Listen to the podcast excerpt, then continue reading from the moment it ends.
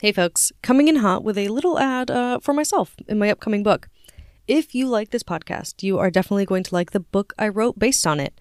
Unruly Figures 20 Tales of Rebels, Rule Breakers, and Revolutionaries covers several people that I've never covered on the podcast.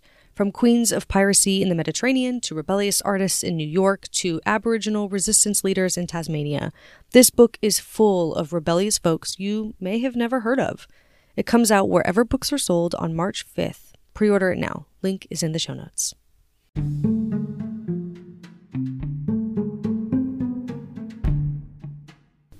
Hey everyone, welcome to Unruly Figures, the podcast that celebrates history's greatest rule breakers. I'm your host, Valerie Clark, and today I'm going to be covering one of the Harlem Renaissance's best poets, Countee Cullen. In the years after World War I in New York City, there was a surge of artistic work centered on the black experience in America. Countee Cullen, a black poet writing in Harlem, was a part of this artistic movement, and, at the time, probably the most famous black poet in America. Today, we're going to explore his life and why he's not as well remembered as his contemporaries.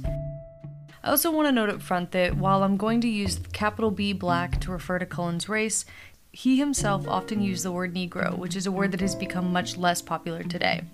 So just note that when I'm using that, I'm quoting Cullen or his contemporaries directly. Last note for a full transcript of today's episode, head over to unrulyfigures.substack.com.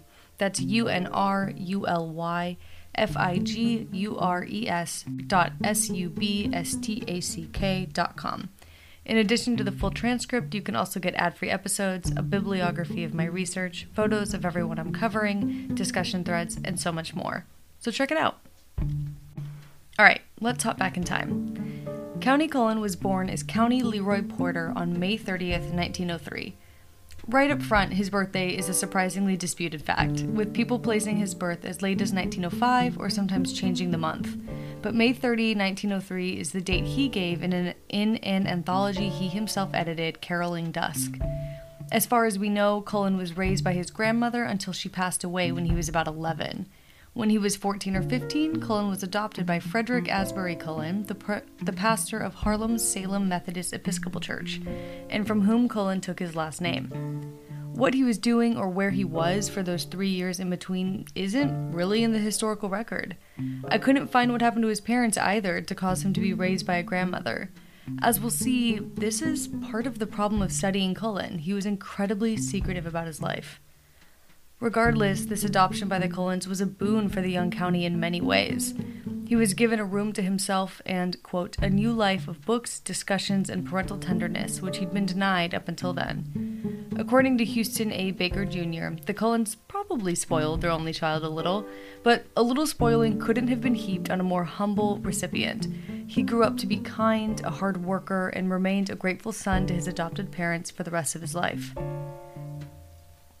He was very bright and successful academically, described as, quote, a model student participating eagerly in extracurricular activities and bringing home commendable marks. He began writing poetry when he was still a teenager.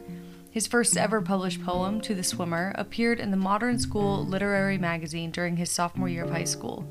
Throughout high school, in fact, Cullen contributed to literary magazines, and it sounds like he made money doing it. After high school, he went on to study English literature at NYU, while there, he won prizes in two different poetry contests, the Witter Bynner and Crisis.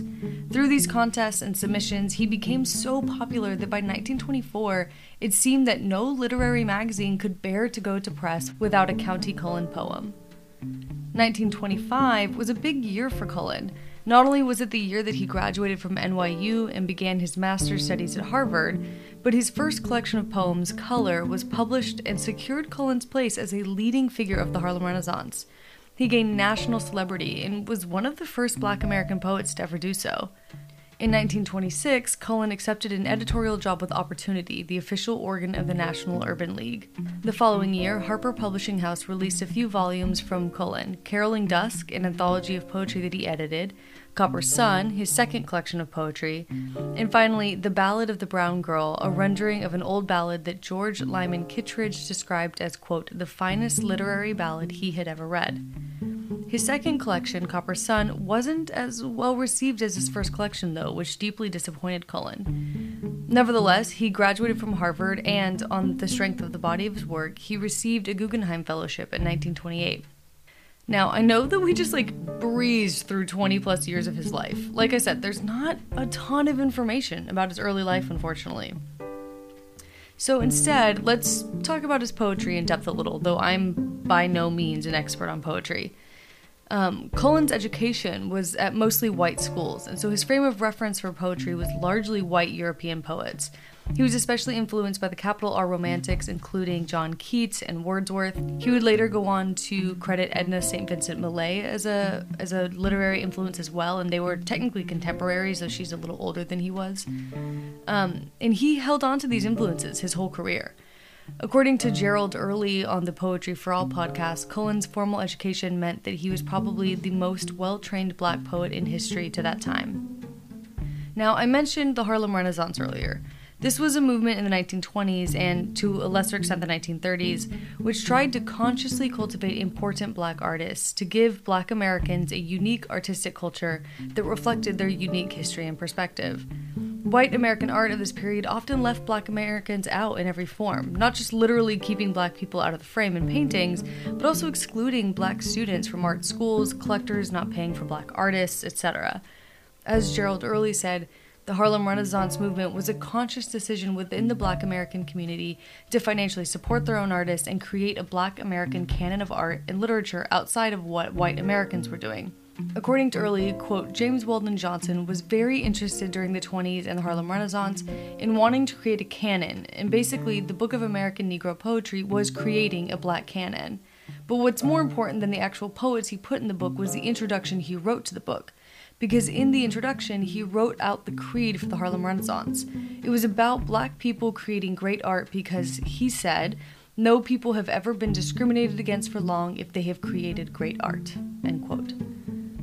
For Johnson, Cullen personified that. He could take black themes and write technically precise poetry that would be well regarded in white critical circles.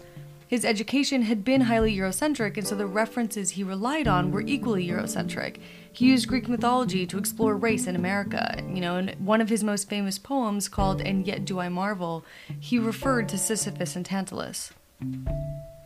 Because of this, though, his style was considered a little conservative, even if the content wasn't.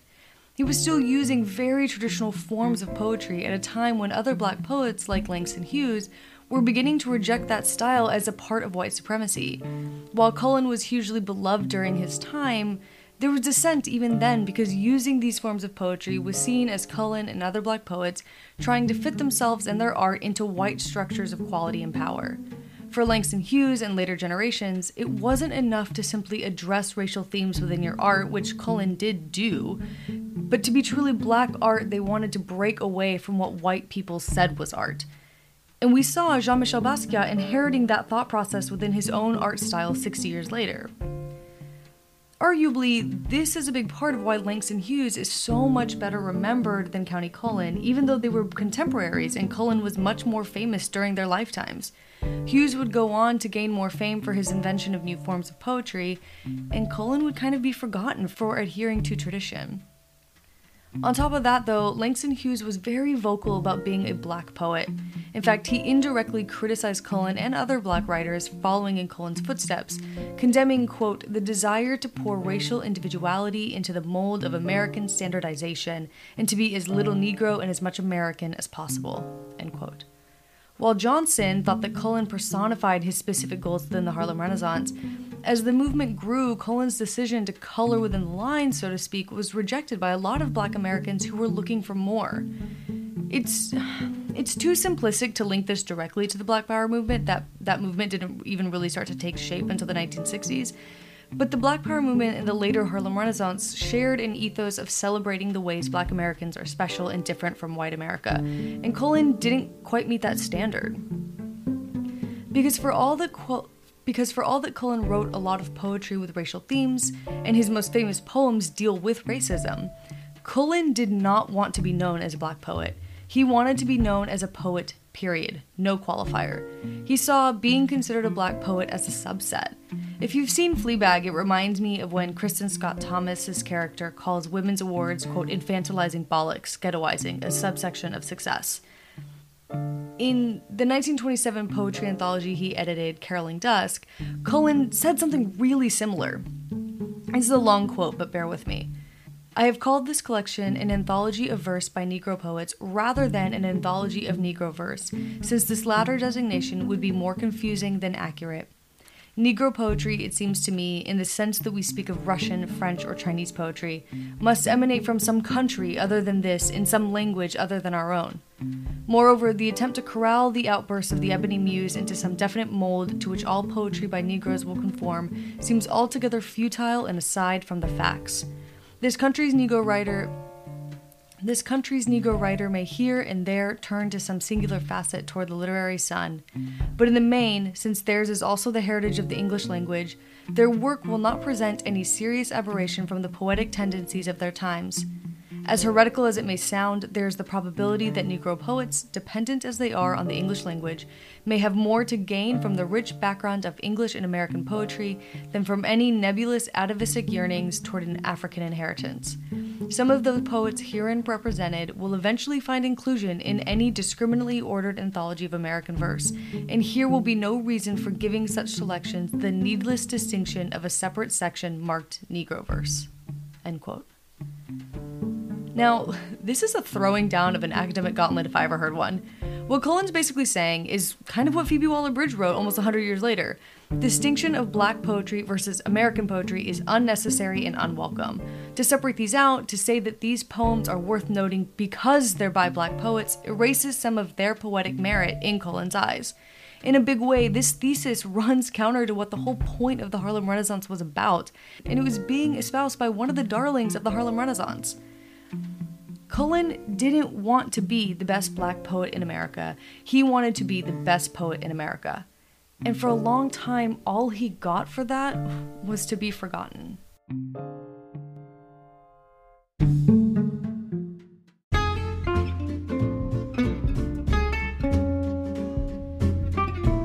I'll tell you what comes next after a brief word from a sponsor.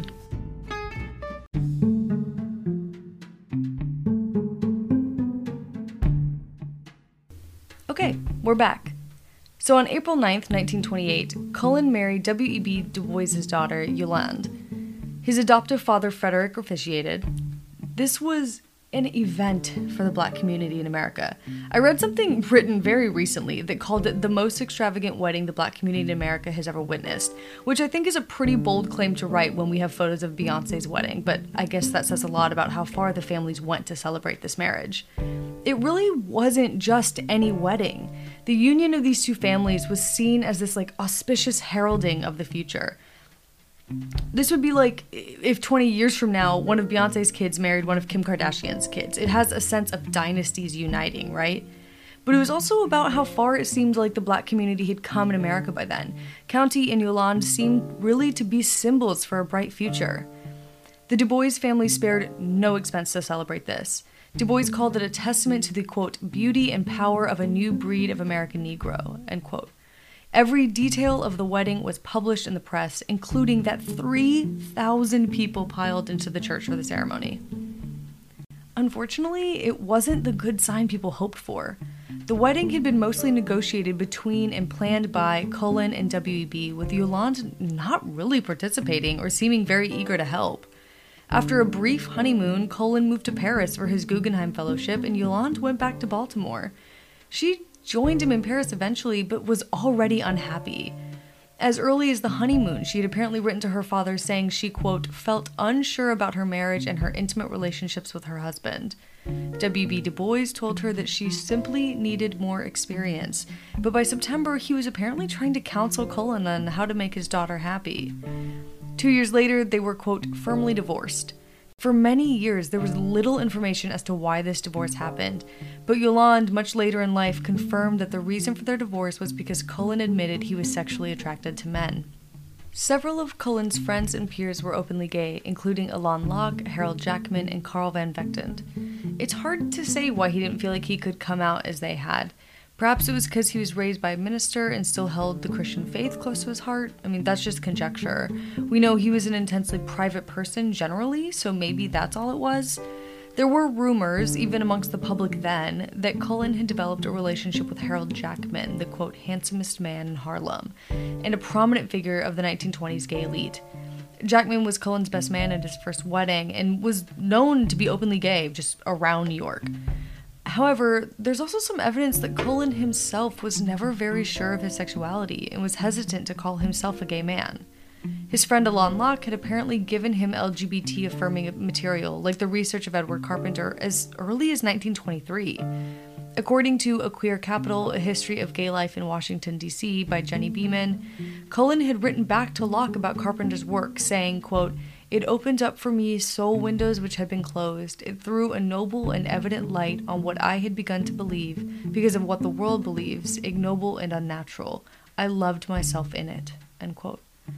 As Beemyn writes, for Cullen, Locke became a father figure, someone to whom the 19 year old could turn for advice on questions of moral and social conduct, since he was unable to discuss his sexual feelings with his own adoptive father. Locke would go on to set Cullen up with prospective male partners, including a student of Locke's named Llewellyn Ransom. To be clear, Cullen and Ransom were around the same age at this point, both well into college. Nevertheless, as I mentioned earlier, Cullen married Yolande and then, in 1940, married another woman, Ida Mae Roberson. Because he was so private, we don't know much about his logic behind these marriages. Were they essentially beards, keeping him safe in the public eye? Or was he attracted to them as well as to men? This is why a lot of historians aren't quote unquote settled on Cullen's sexuality. We don't have any definitive direct statements from him beyond what he wrote in letters. As historian Baker said, Cullen's output grew smaller as his worldview grew more dark. By the mid 1930s, his time as a serious poet was more or less over. After his Guggenheim obligations were fulfilled, namely the publication of The Black Christ and other poems, he returned to Harlem as a seemingly much sadder man. Much like his second collection of poetry, The Black Christ was poorly received, in part because of his use of religious imagery. In the title poem, he compared the crucifixion to a lynching, and people had mixed reactions to that. He never published another full collection of poetry. Cullen did put out a few novels, which weren't very well received in the 1930s, and turned to translation in children's literature in the early 1940s. He also briefly wrote for the stage, working with Arna Bontemps to turn his novel God Sends Sunday into the musical St. Louis Woman. It was never staged during Cullen's life, from what I could tell. During the Great Depression, Cullen began teaching English and creative writing, teaching at Frederick Douglass Junior High School, where he remained for the rest of his career. Countee Cullen died suddenly at the age of 42 from a combination of high blood pressure and uremic poisoning on January 9th or 10th, 1946. That weekend, on January 12th, 3,000 people piled into Salem Methodist Episcopal Church to pay their respects to him. In 2013, Cullen was posthumously inducted into New York Writers Hall of Fame. Before we close, I'm I'm gonna read Cullen's sonnet "Yet Do I Marvel" because it's been I heard it during my research and it's been just kind of bouncing around my head ever since. So here's um here's Cullen's sonnet "Yet Do I Marvel." I doubt not God is good, well meaning kind, and did he stoop to quibble, could tell why the little buried mole continues blind, why flesh that mirrors him must some day die. Make plain the reason tortured Tantalus is baited by the fickle fruit.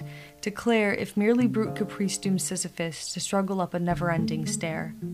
Inscrutable his ways are, and immune to catechism by a mind too strewn with petty cares to slightly understand what awful brain compels his awful hand.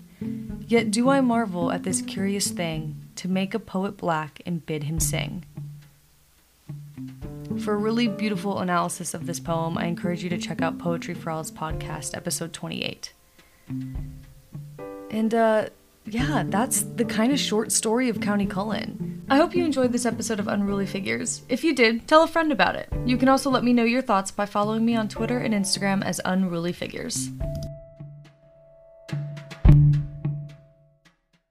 Thank you to everyone who has liked and subscribed to Unruly Figures. I'm told that this is where credits go, but Unruly Figures is researched, written, recorded, edited, and produced by me, all by myself. So if you are into supporting independent artists, please share this with at least one person you know. If you're feeling really generous, rate the show and leave a review for Unruly Figures on Apple Podcasts. It really does help other people find this work. If you want to subscribe, you can do that wherever you get your podcasts. You can also follow me on Instagram and Twitter at Unruly Figures. Come hang out. If you want to see photos related to today's episode, come find this episode's transcript on Substack. It'll be full of photos. While there, you can also subscribe for ad free episodes and behind the scenes content. That's all going to be at unrulyfigures.substack.com. That's U N R U L Y F I G U R E S dot S U B S T A C K dot com. Until next time, stay unruly.